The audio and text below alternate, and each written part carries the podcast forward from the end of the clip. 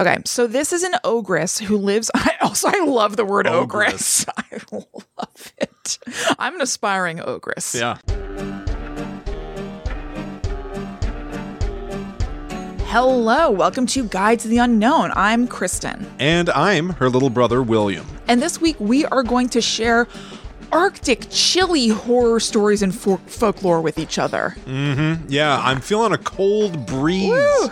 in the in the air. The cold front's coming in. Truly, like now when I Yes. go outside, like to take the garbage out or to walk Molly or something like that, It's absolutely true. it's that quality in the air that is impossible to adequately describe, but it all screams winter. To Mm-hmm. yes, me. it finally feels like that. Yeah, so we're gonna get the jump, and we're gonna talk about some cold weather uh, That's right. folklore, and I've got like I've got some straight up like monsters.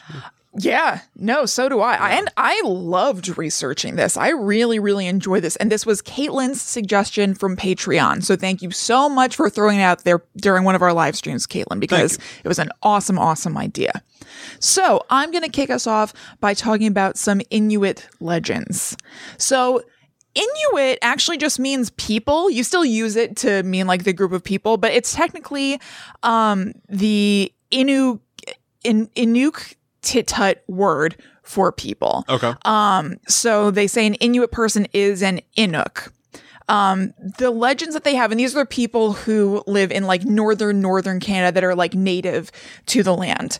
So the Inuit legends tend to center around other worlds that we can't see. The idea that there's like an entire world going on in the sky, an entire world going on in the earth, and especially unsurprisingly, the water and ice, because so much of the area that they occupy is ice Yeah. and water and stuff like that. So there's this idea that there's a whole other world that's going on down there. Something that's also interesting about them is that Inuit myths and stories tend to be short and to the point. ooh, love that. Yeah, they were uh, all of them were like pretty short like this is who this is. Sometimes it'd be like this is what they look like, this is what they do Dynamite. it, it, and it's like kind of monsters and, and stuff like that. Very, very cool.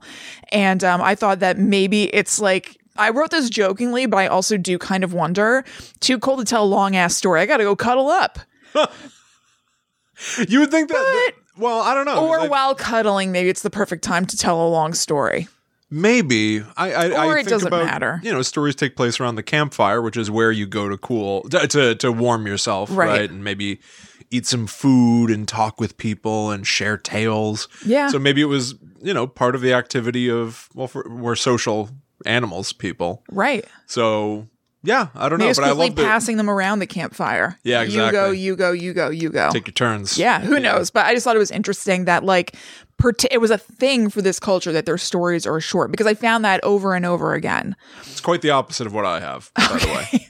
The Norse are a long-winded people. Yes, Norse mythology, much like Greek mythology, which are some ways counterparts to each other. Like it's all like sprawling epics where all of the the the characters and the figures appear over the course of like you know sagas and Yeah. everything. So I'm not going to tell you any sagas or anything later on, but my stuff is all pulled from like sprawling tales where people have complicated relationships to each other. So I'm totally down for something that is more like to the point and fast. Here's who this person is and what they do. Yeah, maybe it's a little point counterpoint. We'll Yeah. we'll balance each other out a little bit.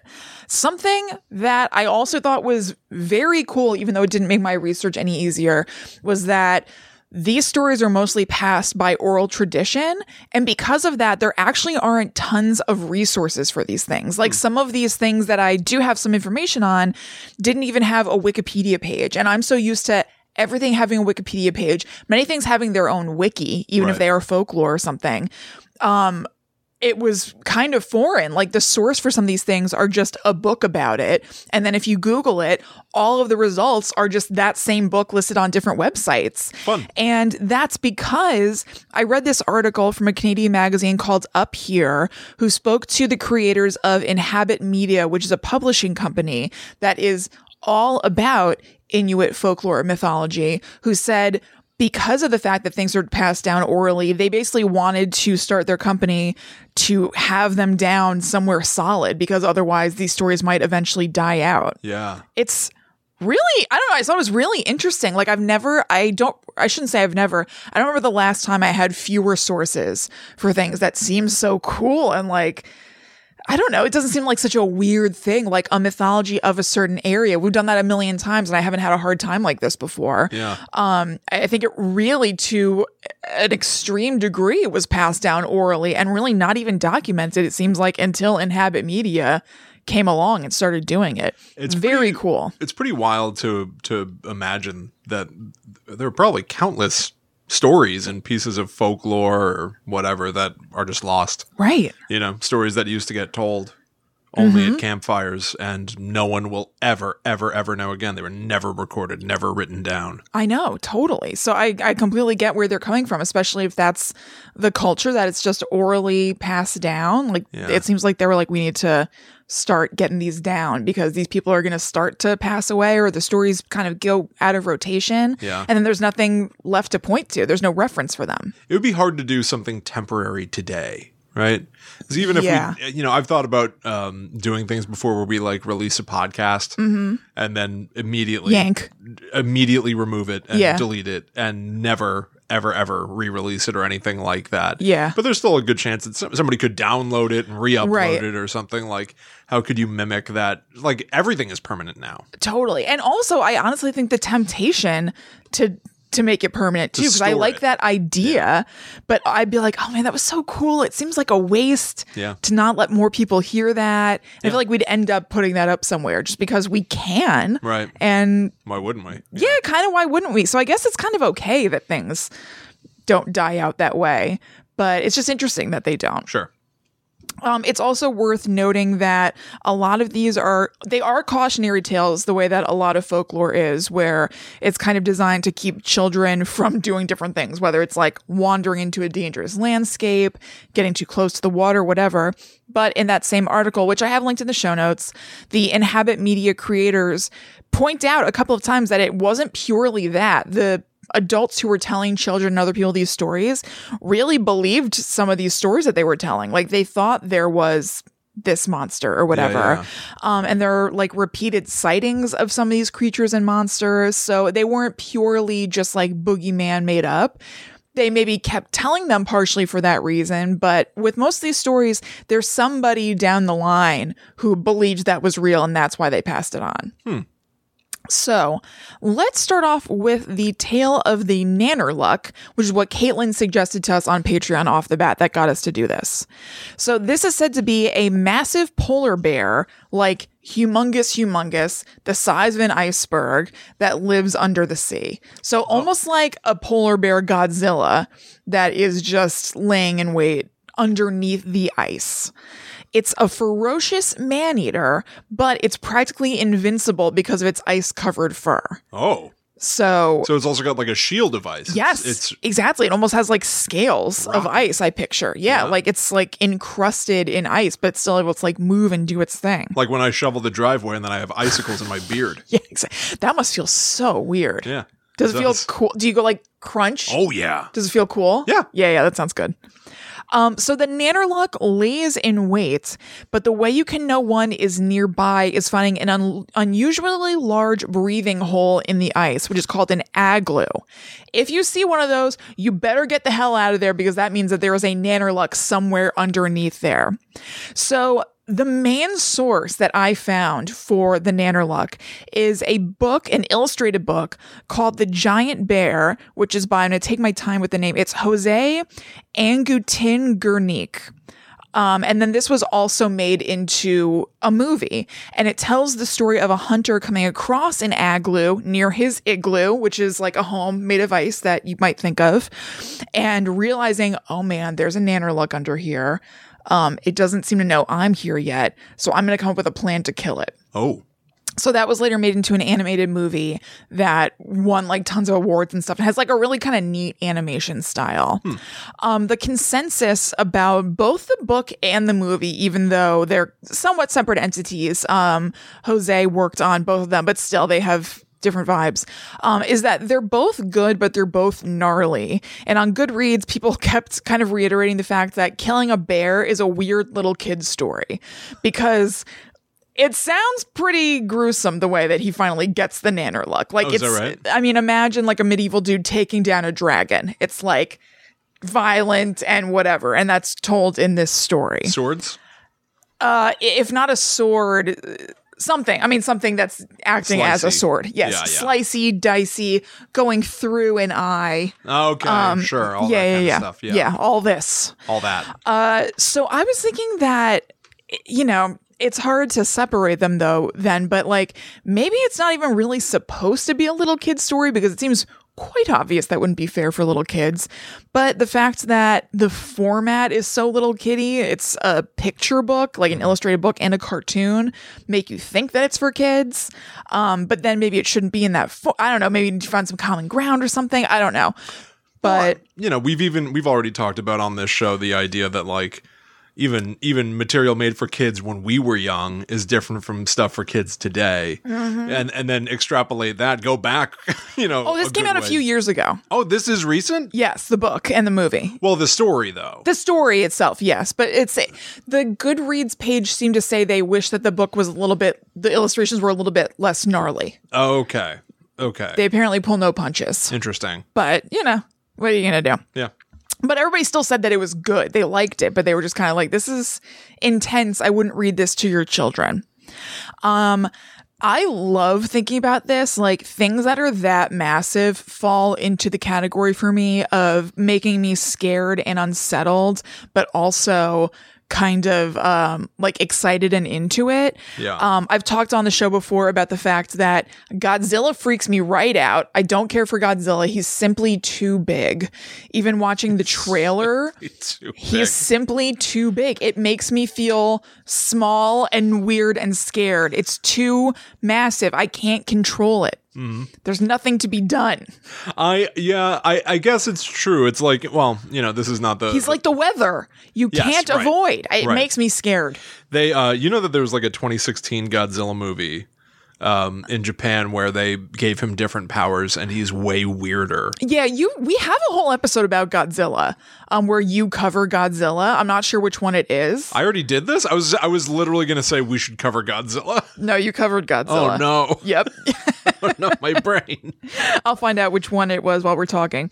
But um, yeah, it just so massive. But I also am like, this is very cool. Yeah. Um, and it reminded me of the fact that when we were kids, or even older, I guess, and we would drive to um, Massachusetts to visit our grandparents, we would pass all these like kind of hills on the side of the highway. Yeah. And I used to imagine that there was like a sleeping dragon under there because it looked like a big hump Mm-hmm. of a back or something. It would scare me a little bit, but I also would like it. Yeah, yeah. And I also did that with the Verrazano Bridge. Favorite bridge as an adult. Sure.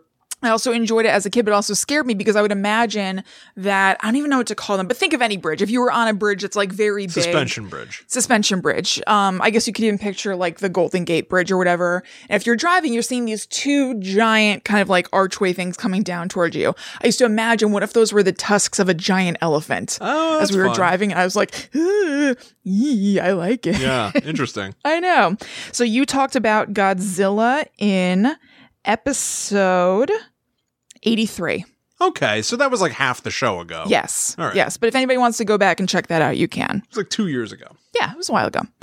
Okay, so let's move on to another monster. This is is the Qualu Pilu Qualu Piluit.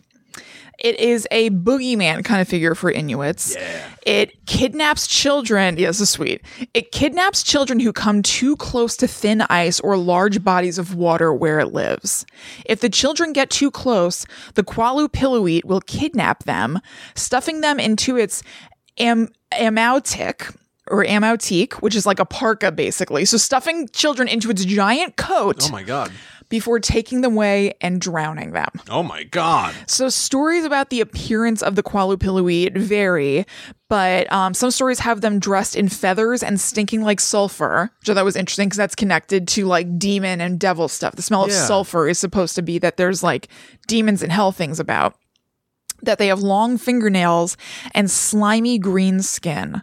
They're sometimes referred to as he, but sometimes she. And in the stories where it's she, sometimes it says that she snatches the children to make them take care of her long flowing hair for her. Oh, that's odd. I know. I've never heard of anything like that before. Me neither. Like these children are for like maintenance. Yeah, you now work for me. yeah. You're going to be taking care of my hair. You're my for a stylist while. now. I was going to say like like um you know, folklore as what you already uh, called it of of like, you know, tales of how how to avoid getting yourself in trouble. If it's a story about don't go too near to the ice when it's thin, Yeah. then I would expect it to be like, yeah, it'll the ice will break in and you'll fall and something will grab you and drag you to the bottom of the lake. Once you said that this creature takes you away, I was like, Mm-hmm. well, that's not like on theme with water. And then you're and then you said, To drown. and then it'll drown you. Yeah. I was like, there it is. It grabs you, Grabs you. wraps you. in the thing so you can't get away. They am- amautique and then drowns you. I also thought it was really cool and interesting. The amautique is going to pop up again in another story, and I think it's I think it's really cool. I'd never heard the idea of a parka, Yeah. like a giant coat, as being something like restrictive. In one of these stories, we've heard about like people. Krampus putting kids in a sack, Mm-hmm. or who's that kind of like Lady Krampus figure? I covered her Yeah, Lady Krampus. uh, it's something with a G. It's like it's not Grimelda, but it's like Grilda. Grilla, grill, Grilla, Grilla. Yeah. Uh, I think Grilla also had a sack or something, and I just never heard of a coat doing that. And it makes complete sense because they're in the Arctic where it's super cold. Totally. And I just like the idea of folklore changing and matching the area that it originates in. Like you would be talking about parkas and stuff here. Yeah. I just think it's neat. And like, but also the idea of like being in the water and wrapped in fabric. Mm-hmm. It's the same as that fear of, you know, falling on top of a pool cover. yeah. You know, that happens in the Unbreakable. M. Yeah, yeah, yeah. Shyamalan. yeah, totally. But like that feeling of like, oh, you're wrapped in. You have to one. You're you're in the Well, I water. don't and think you're, gonna probably drown. wrapped in it when the because I think she's probably still wearing her parka. Oh, you think that she just takes the parka off and puts you in the water? and Mm-hmm. Uh, That's pushes what I your head picture. I under. think she's using that as a means of confinement, so they can't get Okay. out. It's almost like the way you would use a sack, Yeah, yeah. but then letting them out of it. Interesting. Okay. Why waste a good ammo teak? Yeah, parkas do cost some A pretty penny. a good bar, a, bu- a good parka. It's going to cost you. I actually just got one today. It's quite good. Really? and Mm-hmm. quite good. Truly, Would- could you could you stuff a child in there? I might be able to. I sized up just in case. And also, it has a detachable lining. So it's like a two in one jacket thing. Oh, great. And if I was wearing just the parka part without the lining, I could probably fit a small child in there with Uh-huh. Excellent. me. Yeah, it's great. Look out for me. I'm going to remember this name. I'm the new Emao Talik. You'll find out what that means in just a moment. Okay. Fear me. Okay. So now let's talk about. I'm going to take this slow again. I I lucked out. I looked up the pronunciation for a bunch of things, but again, because these are a lot of them are folklore that was passed orally. Um, the Kualu Pilu, the Kualu Piluit was the only thing I found pronunciation guidelines for. Um, everything else I'm just kind of trying to do. So forgive me. But th- uh, the next one we're going to talk about is the Mang let me see, manga tatuarjuk, Ma- manga tatuarjuk. Okay. Okay, so this is an ogress who lives. I also I love the word Ogress. ogress. I love it. I'm an aspiring ogress. Yeah. I'm an amateur sleuth and an aspiring ogress. An ogress who lives underground and lures children to her lair to eat their heads in a very specific way Eat your head. it's it's eating their head, but also there's a little something else there. So the way that she gets the children down to her underground lair is by leaving trails of beautifully colored rocks and carvings, which would totally have gotten me. I loved pretty little rocks and minerals, es- especially when I was a kid. So I totally would have followed this right into the ogress's lair. And she's in there licking her lips, looking at the size of your noggin. I know. what a cabeza. Come to me, big head. Yeah. there are more shiny rocks over here. my head was full of shiny rocks. But anyway, so once the children is in there or in there, she cuts off their heads and then feeds on the disgusting rotting matter that oozes out of their nostrils. Ew. Disgusting manga tattooarjuk. Ew. Ew, you sicken me. I know. It is said that her organs are made out of steel and gravel. oh, And there's a book about her called The Gnawer of Rocks, The Gnawer of Rocks. like That as is in choose Gnawing. Yep. mhm. Yeah. It's from that Inhabit Media. Her innards are rocks. Yeah, made out of steel and gravel. So is that what she's leaving out for kids to lure them in? Little pieces of herself, and then she's going to eat a piece of you. Ew, you think that trail of beautifully colored rocks is like, Part of her. well, are you saying I'm not just being good? Are you s- like her poop? What? Well, because of her, if her, you said her innards are made out of rocks and then she's leaving those for the children. Yeah, maybe I, I didn't mean that they were her leavings. I meant like maybe that she's like cracking off part of a spoon Oh, or something and putting it out okay. there. Okay. You're weird. You said innards, and then you said maybe she's leaving rocks. It's that everybody just everybody just calm this down. is you. This is all your fault. Everybody just calm down. See, because if you're leaving stuff out there for kids to collect, and ultimately it leads back to you, right. you could like cut off your toes, and then the kids will be collecting them one by one. Then you've got all your toes back and this delicious kid to eat. Yeah, but then your toes are cut off. Well, but what if you're like a magical creature and you can spare, you can put them sure. back on? Yes. Yeah. Sure. In that This case, thing yeah, sounds to be magical. definitely. Sidebar: I, you, you, know, can eat someone's boogers without cutting their head off. Life hack. that's true. That is The more true. But you know, I actually maybe saw this. We were watching. Um, God, we were watching. You know, uh, Good one of Girls those- on NBC. Good Girls. We were watching Good Girls, and then all of a sudden, who do I spy but David Boreanaz? Mm-hmm. Did you know you can eat someone's boogers without cutting off your head? Right. Think about it. the more you know. That's right. If if so- only this ogress had heard that, she might be able to save herself a lot of trouble. But she didn't. Yeah, she probably cut the cable. She probably cut the cable. Well, that's not on cable NBC. Well. Probably also doesn't have an antenna. Per- doesn't have the old rabbit ears. Perhaps no. Yeah. Perhaps no. Okay, now let's move on to Mahaha. okay. Any guesses based on the name what Mahaha's deal is? Um, it is um, a, a motherly figure who loves to laugh. Ma ha ha. Well, you're not super far off. This is the tickle demon. Oh my god. Oh, so ha ha really is Yes. part of the party here. Yes. I would hate this. So this is a group of demons, not just one. It's like a, you know, class of things that are around that are always smiling and giggling and naked, but the cold doesn't seem to bother them. They're super thin with icy blue skin, long stringy hair that hangs in their faces, and white eyes peering through that curtain of like stringy hair. Ooh. They will tickle you to death. How it happens is that you'll hear a faint laughing behind you, and when they catch up to you, they'll tickle you and tickle you until you eventually die. From what though? Like Hatred in your heart. I, ha- I mean, I don't think anybody like. Well, some people like being they get, tickled. if I don't somebody gets care their for being. mitts on your pits. What is it that you're really then like? What's the cause of death? Is it a heart attack? I would say maybe a heart attack. Strenuous activity of laughing. Yeah, maybe it's cardiac arrest. Um, and you can tell if you come across somebody who has died when they have been killed by a mahaha because they will have a frozen, rictus smile on their face. Oh my god, this is the Joker. I'm about to say like they love that Joker Snow Joker. Mm. or that movie um, Truth or Dare that came out a couple years ago. Truth or dare. Truth or dare. Now that was some weird. I actually didn't see it. Um, we, should, we could definitely cover the weird like pseudo demons that have been in modern pop culture movies, where it's like sure. His name's Bagul. Yeah, You know, right. it's somebody Yeah, yeah, yeah. on a webcam explaining the backstory of a demon. I'm way into that. Fine by me. Um, however, your fate is not necessarily sealed as soon as they approach. You can trick a mahaha by bringing it to a watering hole for one last drink. I guess in between your laughs, you'd be like, let me have just another sip. And it will bring you. That was a little bit John Travolta and Welcome Back Cotter, I think. what I just did. Another drink. I just Oh. need another drink.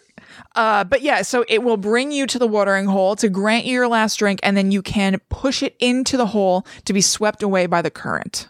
oh. So there is an out as long as you have the presence of mind while they're tickling you. And w- rushing water. I it seemed to be If implying it's that like a all water pond. is I know. It seemed to be implying that all water is gonna be rushing. It specifically said it would be swept away by the current. Okay. So- sure. you know. Okay, so this last monster is the one that I didn't think about it until you point out that I have my new parka, but the one that I may eventually develop into. This is the Amau Talik. This is another class of ogresses, not just a single ogress like the um, other one who I was talking about, but this is a bunch of people the same way that there's a, a group of Mahaha who steal children naturally. This is a particularly notorious group, and it is said that just saying the name Amau Talik will strike fear into the heart of Inuit children. So, depending on the story, an Amauti, which is the singular version, is a woman who looks hella old, as old as time, and wears an Amautik, that parka, out of a walrus hide, hide that she stows children away in Okay. to snatch them away to do whatever children snatchers do in these stories, like Boogeyman and stuff. Um, other times, the story will have them. This is very creative and really crazy. Have the Amau uh, Amau Talik hunched over with a giant basket on her back, made from antlers and driftwood, and stuffed with rotting seaweed infested with lice and maggots. She tosses children into this basket to carry them away. Ew. Now, like the Mahaha, they can be tricked, luckily. Thank God. In one version of the story from the book Stories of the Amal, uh, Amaltalik, a girl who she has stolen is saved because the girl has this amulet that was given to her by her grandfather, and the amulet turns into a bird because it just feels it's needed and knows what to do or whatever. And when it turns into a bird, it starts freeing the girl from the basket, picking off pieces of the basket so she can get out. It then flies around the Amaltalik's head, pissing her off enough that she basically is like, this isn't worth it. And she gives up the whole thing and just lets the girl go. So the amount of league is also slightly put upon. Yes, exactly. Again, another reason that I feel I could develop into this one with a little time, love, and tenderness. Because she's got a lot on her plate. She's carrying this thing on her back. Mm-hmm. Right. So she's very Having it close all to as a going- myth, says the Amount Talik. She's she's you know a, a hair away from throwing her hands up and going, "Screw it, Who needs it? I don't need this. No. I'm going home." Exactly. Okay, that's great to know. I know. Whether your grandma or your grandpa gave you an amulet or not, Mm-hmm. maybe you can just pester the amount to leak just enough. It's just good to know. Sidebar: Grandpa gives you an amulet, Yeah. gramulet. It's like I said a spell that made you sneeze. yeah, gramulet is the spell that makes me gramulet, sneeze. a chew. It can't. Gramulet, a chew. Stop it. Enough. I'm trying to do this show. I'm allergic to that word. You know that. Okay, so that's it for the folklore. And I looked up some movies. I tried to find things that were in specifically the Canadian Antarctic, and it doesn't seem like there are like a lot of real hot movies on the scene Yeah. that um are set there. But just like Inhabit Media has Inuit books, Takut or Takut Productions makes Inuit movies that are for children and young adults. So something to check out. They're who produced the the Giant Bear book. Cool. That's about the Nanorluck. Um, there are a lot of movies that are set in other places in the Arctic, just not Canada. But I did find two that seem worth pointing out. There's a movie that came out in 2009 called The Thaw, starring Val Kilmer, which has the tagline "Extinction will find you." Extinction will. I think that's a find bad you. tagline. Extinction will find you. So the Mm-hmm. It also the- doesn't seem to be true for what happens in the movie because they definitely find what could be their extinction. the concept of extinction is attempting to get you. Mm-hmm. Extinction is an event. Right. If you're found by extinction, it would be it should be like extinction is coming. Maybe but Something. even that's weak. It's not good. Extin- If you die, did you go extinct? I guess. Even though humans continued, yeah, like Right? Kristen went extinct. Kristen went extinct. Yeah, yeah, yeah. Yeah, eh, it's not great though.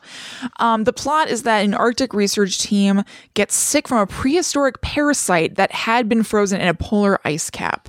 Um, looking at the Wikipedia, it sounds kind of gross. Yeah. Uh, one part involves eggs found in the brain of a woolly mammoth. I'm good. Yeah, I'm good. The other one I wanted to mention, which sounds better, is called Black Mountainside, and it's an indie movie from 2014 that won a bunch of awards. And the plot is that archaeologists go to the Arctic northern Canada and find ancient artifacts below the ice and dirt that date back to the end of the Ice Age. But after finding them, they start having psychological and physical effects, and things start to go all haywire. But apparently, there is also an acknowledgement that they are kind of going crazy from the isolation of this mission as well. That's interesting. Yeah, so that's, very supposed to be a very good movie. Yeah. but um, I didn't really find anything else that was about like the Canadian Arctic. Okay, fair enough. You know, I watched uh, an indie movie the other day that was very good. Mm-hmm. Oh, what Raiders of the Lost Ark. William? Ba-dum-bum. Come on, Indy. Come on. Hold on to your potatoes. Cool. So that's it. there you go. Yeah. Um, all right. Well, I'm going to be talking about Norse uh, mythology. Some some wintry, some not, Mm-hmm. but but a lot of like cold weather creatures and Okay. monsters and stuff. But before we jump into that, um, if you're listening to the show and you're enjoying it, why don't you consider hopping on over to Apple Podcasts and leaving us a review while you listen to the second half of the episode? Um, Guide to the Unknown is going 160 episodes strong Mm-hmm. as of this week. Um, if you are into what we're talking about right now, and especially as I get into Nor- into Norse mythology, I also want to say that we've covered things like this before. Way back in episode 38, we covered the fact that people in Iceland are said to believe in elves.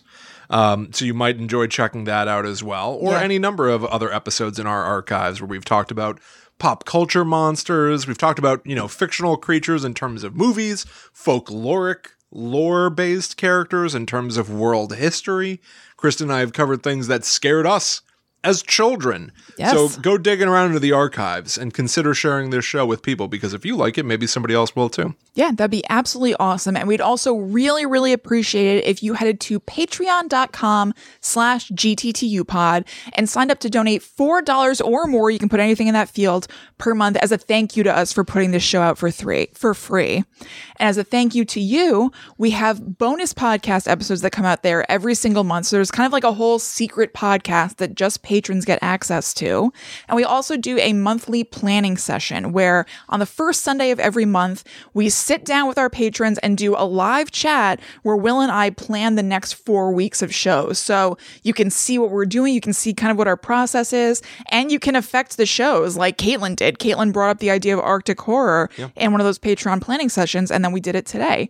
So go check that out. It's a really, really appreciated way that you can support us and thank us for doing the show, and you get some cool things back for doing it. Yeah, actually, uh, this past week I was thinking a lot about one of the bonus shows that we've got up there. Kristen and I watched, so we listened to them. You can you can hear what we're watching as we're talking ab- about it.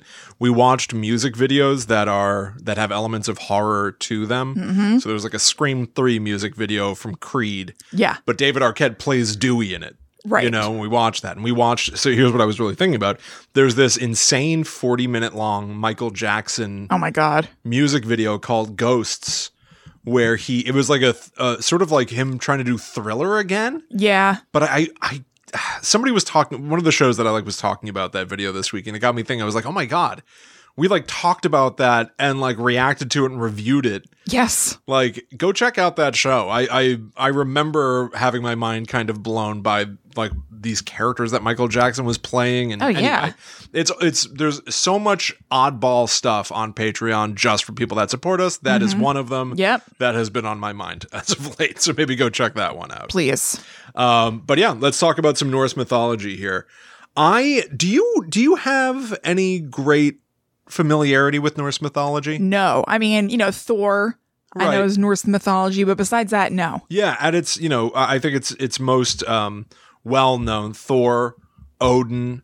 You know, Mm-hmm. Thor is now in the Marvel Cinematic Universe. He's one of the the main Avengers. So I think people know it to that extent. Loki, Yep. his brother, very Yeah, Mm-hmm. popular.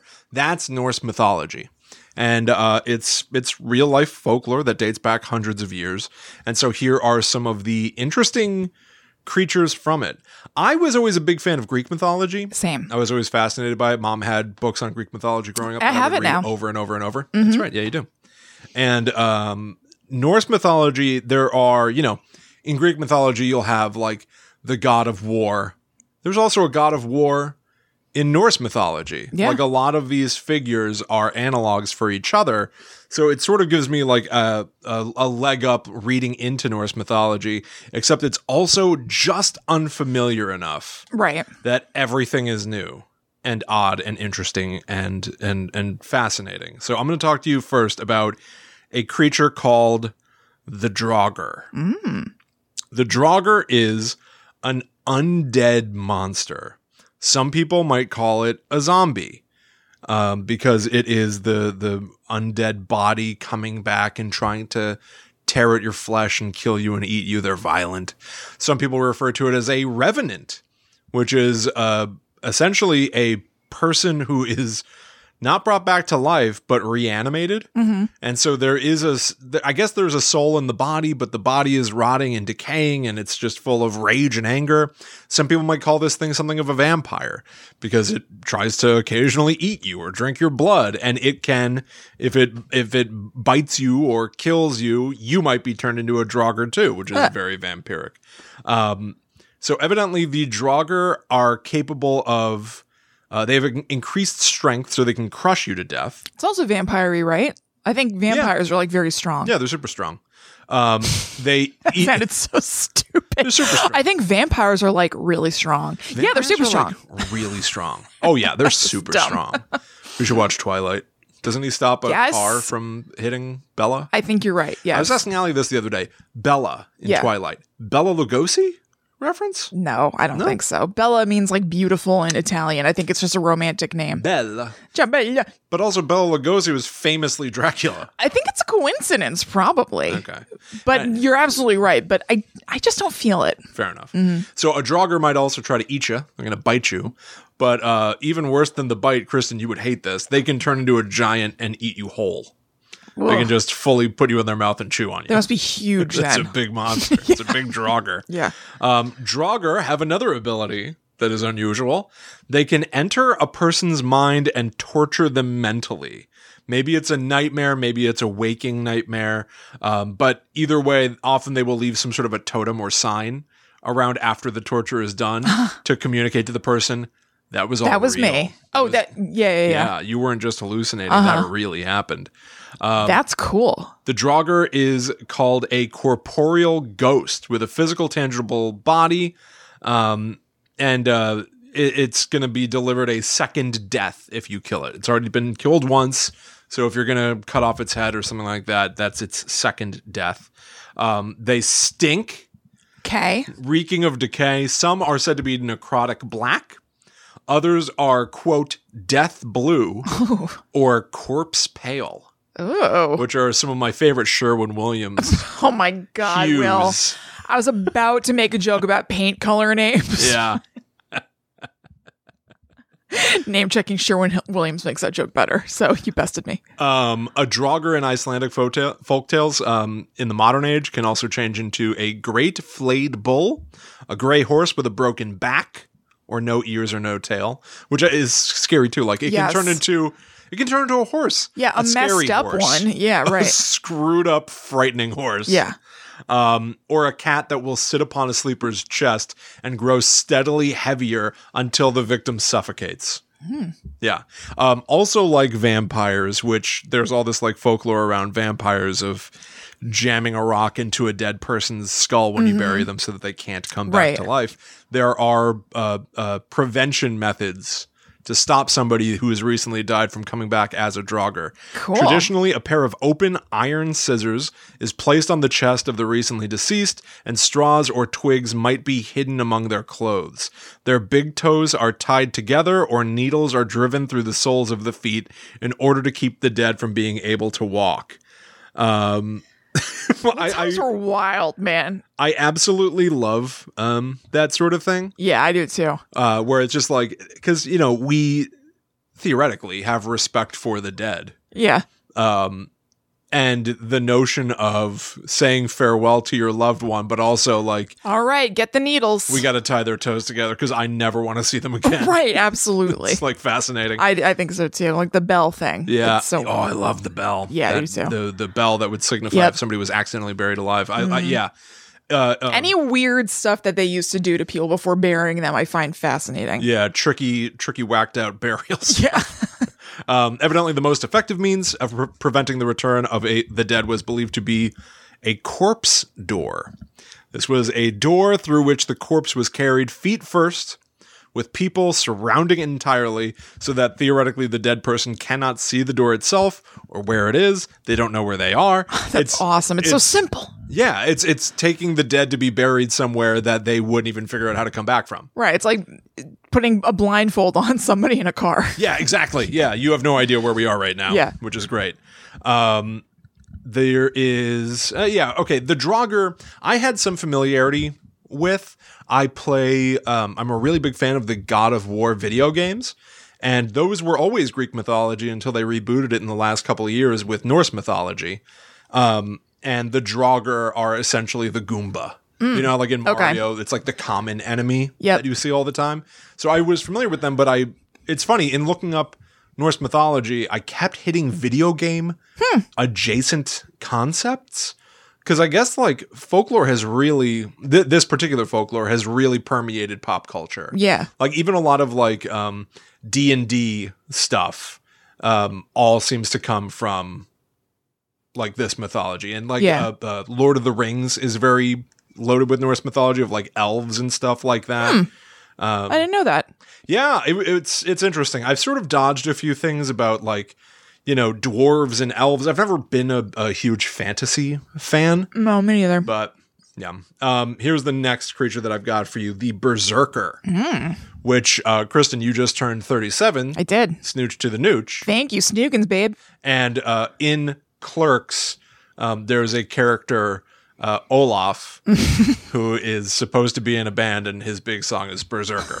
So this oh one's- yeah. Oh yeah. That's right. this Yeah. one's this one's for you. This one's for me, your Kevin thanks. Smith's birthday. Kevin Smith th- this birthday. yeah. There you go.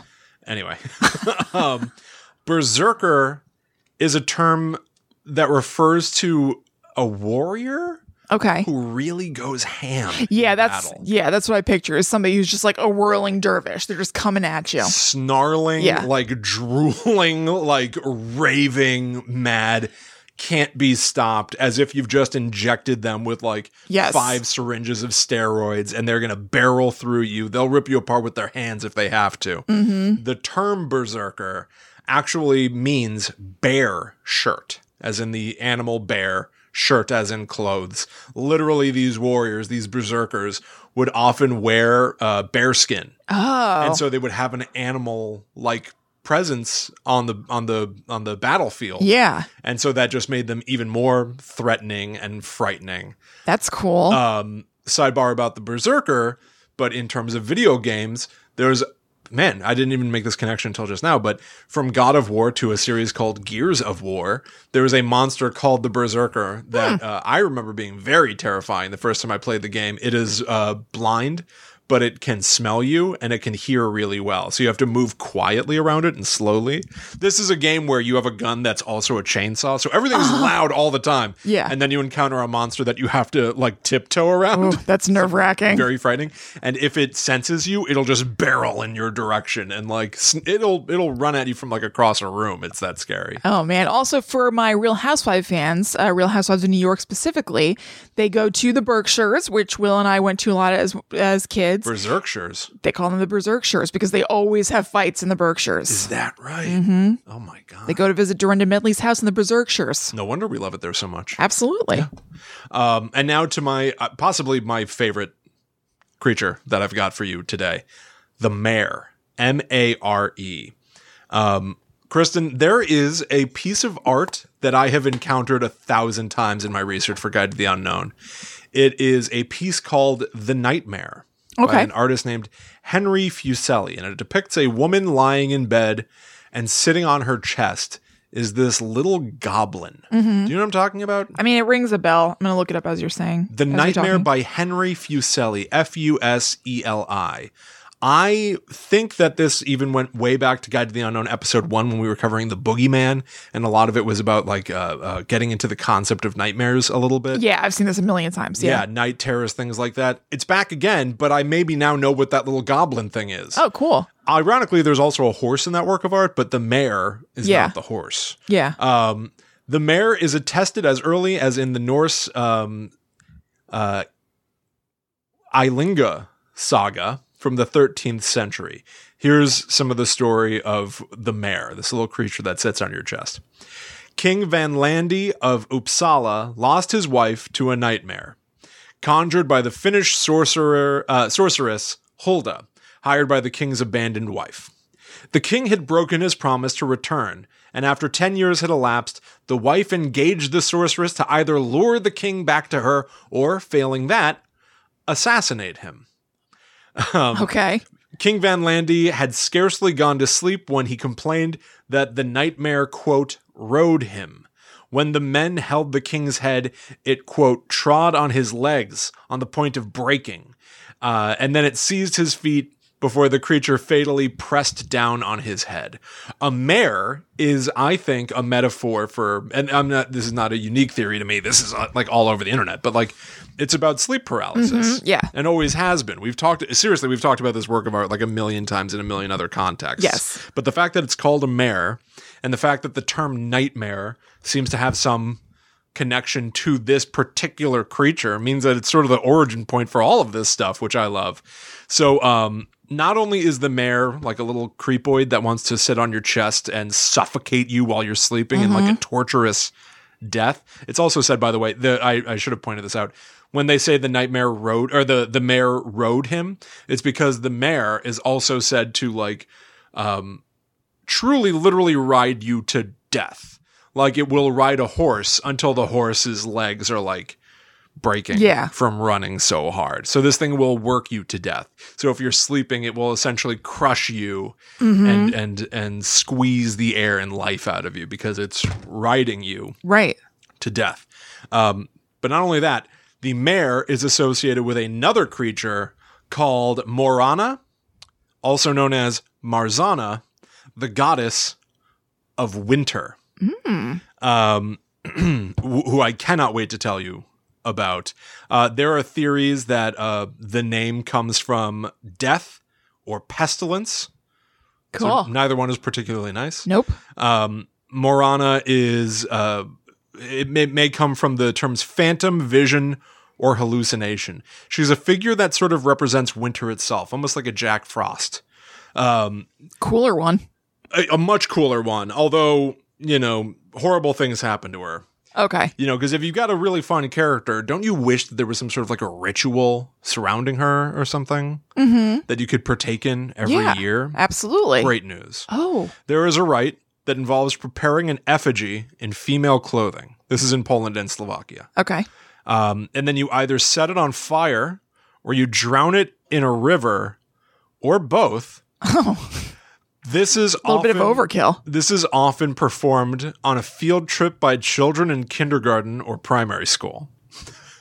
That's awesome. The effigy, which is often made by the children themselves, can range in size from a puppet to a life size dummy, and it represents the end of the dark days of winter, the victory over death, and the welcome, welcoming of the spring rebirth. Um, there are superstitions that relate to the custom of drowning Marzana to end winter. One cannot touch the effigy once it's in the water, or else your hand will wither. Oh God. looking back so now you've already done it right, Right. You've drowned it you've drowned marzana you've burned Yeah. the effigy of Done. this w- woman um if you look back on your walk home you might fall ill and if you are unfortunate enough to stumble or trip over that might even go ahead and lead to a relative's death within the next year Oh no. Yes. Oh my God. You. This. There's a procedure. you better be this, careful This is teaching kids orderliness. Yes. Yes. You've got to be orderly with the way that you burn and drown that effigy Yeah. of the embodiment of winter. Correct. Or there are consequences. Big time. Big time. Um, amusingly, the Catholic Church doesn't seem to be down with this Okay. and has tried to instead substitute it with a different ritual, hoping that maybe this like bloodlust notion of like personifying a spirit of a season Yeah. maybe won't be a thing that children do. Is it like lame and nobody wants to do it? Uh, it is, but it's also kind of messed up. Okay. They didn't replace it with, you know, like we all sit around and tell each other stories. Yeah. Right. They attempted to replace it with uh, throwing an effigy of Judas off of a church tower. All right. Maybe they're like, look, these people like this thing. We're gonna have to appeal to them in some way. Yeah. So let's keep the effigy. Yeah. Let's Okay, make it a bad fine. Uh, guy who we're all mad at. Somebody that we don't like, that the church doesn't Right. Mm-hmm. like. Got it. Okay. And we can do some harm to it, right? Yeah. Okay. Yeah. Perfect. It should be that, like, they fill the effigy with, you know, like. Like old parts of like watermelons and stuff, so that when it splats, it's like really satisfying. Yeah. Right? yeah, totally. Yeah, because fire is so destructive and, and enticing. Oh yeah. If you're going to try to one up fire, you've really got to go hard. It's hard to one up fire. hard to one-up Bit of a fire. bug myself. Totally. Um, so back to the mayor, because in Poland there are some things that people believe you can do to prevent a mare, a nightmare, from befalling you and sitting on your chest and, Hmm. and suffocating you.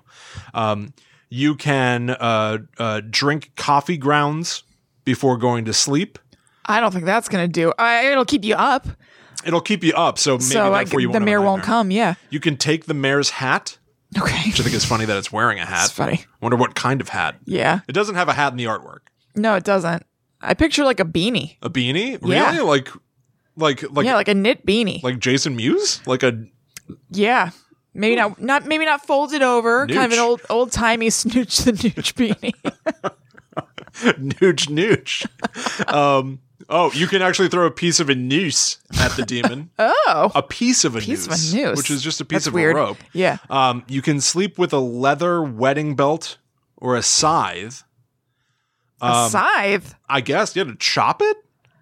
That's very dangerous. Again, that's probably just to keep you from sleeping all night because you're sleeping next to like a giant blade that you don't want Right. to roll over on. Well, fun fact: you can kill almost anything with a scythe. the more you know. Um, you can invite the mayor for breakfast. Call me whatever you want, just don't call me late for breakfast. oh my god! Uh, you can change your sleeping position. That sounds like the easiest I'm one about to of say I all. would go with that one. yeah, you can you can smear feces on the door. Because then he won't want to touch it? Would you believe I didn't read this list before I copied it down? I don't believe it. um, smear feces on the door. It'll keep everyone away. Absolutely. You will have the best sleep of your night. No one's coming over to bother you if you've smeared Oh, feces on the door. Except maybe not, 'cause it'd be like reverse aromatherapy. I feel like you'd have a terrible sleep. I also do good aromatherapy. from from Jason Mewes to the Nard Dog. Sorry, everybody. I'm a little loopy Oh today. my god! Um, you can also leave a bundle of hay in your bed and then just go sleep in a different room. Oh my god! Okay, I'm just gonna change positions. I'll just roll over. Change positions, just move a little bit, I That's guess. fine. And then you damn it, Trent, you vested the the mare.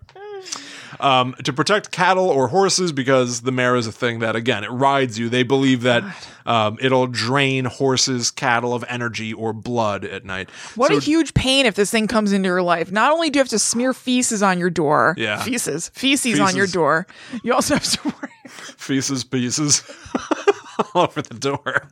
Even got the knob. How am I going to get back in?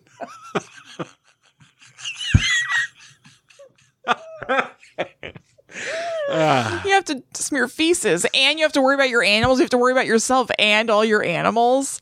What a bug this is. Feces. really got me. Feces. Oh, there's feces all over the door. Bizarre. anyway,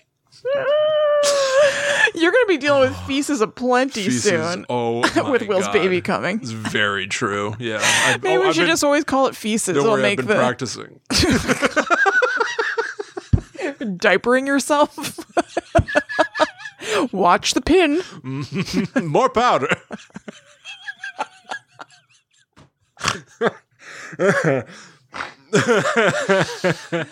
anyway, Oh my God. if you want to protect your cattle and horses, uh, people would hang mirrors over the manger so that the mare will scare itself with its own face, which I think is kind of cool. That's like classic. Yeah. It's like it's, this is not how you get Rumpelstiltskin, obviously, but it speaks to that sort of like mischievous weirdo who, who can be defeated easily if you know the right way Right. um, or you would affix dead predatory birds to the stables door. Again, I'm going with the path of least resistance. I'll just put up a mirror. we don't have it there. You know what? No, I was about to say there are no customs about sticking something to your door anymore, but that's not really true. You, um, Wreaths. Wreaths. Yeah, Christmas wreaths. Yeah. yeah, yeah. What's a feces wreath? I guess anything is a wreath if you just make it Feces in that wreath, yeah. pattern. Feces wreath. Um, sometimes the horses were given red ribbons, um, or they also were covered in a stinking substance. So. Sorry, hold on. Pardon me. I must excuse myself. Things are not going correctly. All right, moving on. Ignore it. Ignore it. All right, here's a little one, and then I'll I'll, I'll, I'll stop. it's just a little guy I'll tell you about, and then I'll, I'll leave you all alone. There's something called God, that was a really big story. there's something called a fielja, which um um it uh it's it's can transform into an animal. It's sort of a um, a familiar Okay. kind of a thing. It can uh, turn into an animal that represents you in some way, shape, or form, or your future. It cannot change.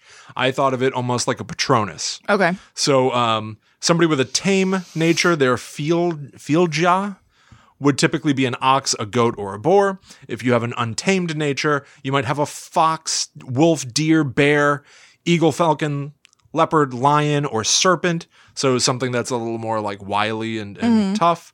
Um, it uh, will appear in front of its owner, often in dreams, and offer portents of events to come Um, That's cool. it's a representation of the future itself in that case, not just your character. Um, and it uh, can appear also in your sleep, but if it appears when you're awake and you see it, then that Fielgia is an omen of your own impending death. There are a lot of variables to Fieldja. Yeah, there are a lot Like of in a things. Fieldja field guide. totally. I feel like there are a lot of things here where it's like this might happen or that might happen. Right. Um, there's also uh, I- I'll leave you with one more just because I thought it was fun. The Fossigrim. This is a fiddle teacher. It's a little creature that'll teach you how to fiddle, Okay. um, but it's a little tricky. Um, talk about talk about clumsy rules. The Fossigrim is said to be willing to teach away his skills in exchange for a food offering made on a Tuesday evening and in secrecy. Um, Very specific. Yeah. It, uh, it wants uh, a white he goat thrown with the head turned away into a waterfall that flows northwards, or smoked mutton stolen from the neighbor's storage four Thursdays in a row.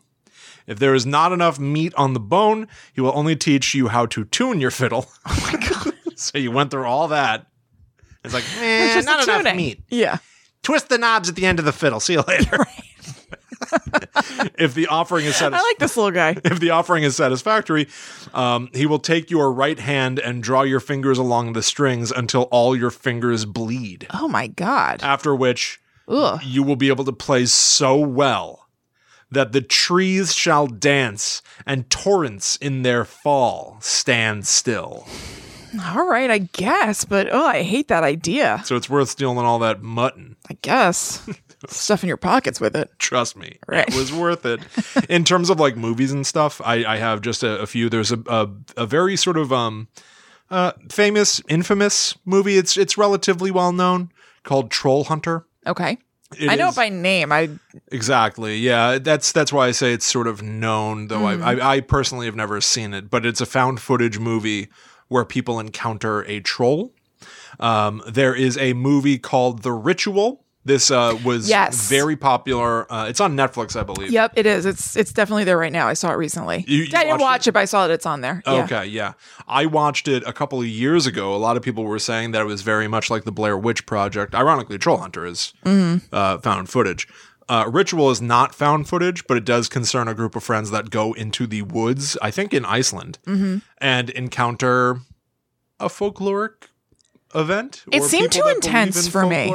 I liked it. Yeah. I liked it a bunch. I don't know that I would say that it, I really felt like it was like Blair Witch. Yeah. Mm-hmm. It was very trippy. They did. I almost don't want to. Sp- I love spoiling stuff. Yeah. But I almost don't want to spoil it. Yeah, I get there's a um. There's just like a, a f- a gimmick to the filming that I find really fun, where Mm-hmm. sometimes you're in the woods, and then the woods feel a lot like different environments, which is very creative and interesting. And I Hmm. Dan Stevens is in that, right? Is that the same movie? The guy from um, Downton Abbey. oh, I don't think so. Oh, okay. I might be thinking of something else then. Yeah, uh, Okay. yeah, I don't think so. And then I learned about a movie that I had also never heard of before, but now it's on my list of things that I want to see soon. It's Mm-hmm. called Marianne. Yes, I know about this. I haven't seen it though. Really, you know about this? Okay, Mm-hmm. I it's, a- recognize the poster. it's a 2011 movie, and it is, to my understanding, uh, related to the the story of the mayor or of the um, of the mayor's companion, the Marana or the Marzana, uh, as she's known, the the woman of the winter.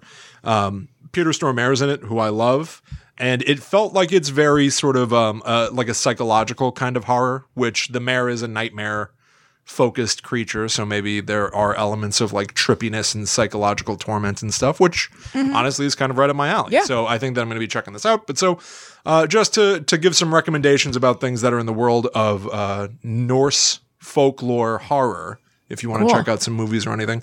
But there you go, some uh, Excellent. interesting Norse monsters. Yeah. Some quite wintry. And uh, might just be Wintry waiting indeed. outside while you're taking out the trash. yeah. I loved this. I thought this was super fun. I love Yeah. covering like, you know, cuz all of these have that vibe of things that people told each other about Yeah. in the dark, Yeah. you know. mm-hmm. I And love thinking about that. I absolutely love thinking about that. And there's stories of survival to a certain extent or the way the world works. Right. I love yeah, it definitely tells you a lot about the way their world worked. Exactly. I, I absolutely love this kind of story. Super fun. Great Totally. suggestion, Caitlin. Thank yes. Thank you. Thank you. you. Yeah. So that's it, guys. I hope you enjoyed it as much as we did. Again, you can go to patreon.com slash gttupod if you'd like to help support the show and get some fun things back. You can also go to Facebook and join our private group. It's the Guide to the Unknown Secret Society. So if you just search for that, you'll be able to find it.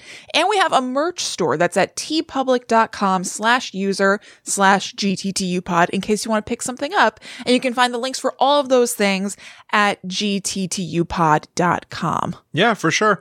Um, particularly in the uh, the merch store, the T Public store, I'm sure there's probably a warm hat or something in there. Yes, I would imagine so. There are also masks. Yeah, gotta gotta make sure that you're uh, prepared for the harsh winter. Mm-hmm. Um, and uh, once again, if you would consider sharing this show with people out there in the world, maybe tweet, write Yeah. a Facebook post, write a blog post, tell some other podcasters, or leave us a five star review on Apple Podcasts, just like C Jason did this past week, saying informative and fun. This is a great podcast for getting info about all sorts of horror subgenres, series, folklore, and legends in a funny package. Really love the conversational and casual atmosphere balanced with the excellent subject matter and information. I highly recommend this for horror aficionados.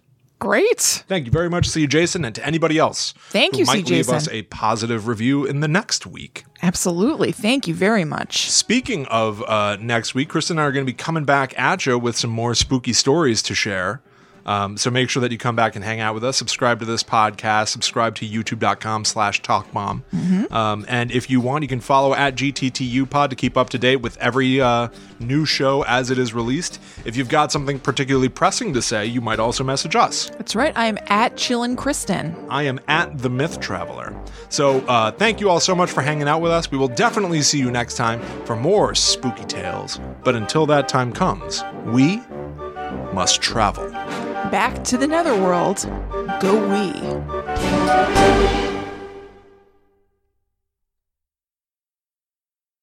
I pointed up like it was to the north and the Arctic. To the Arctic. While I was saying that, not down in the netherworld, but up.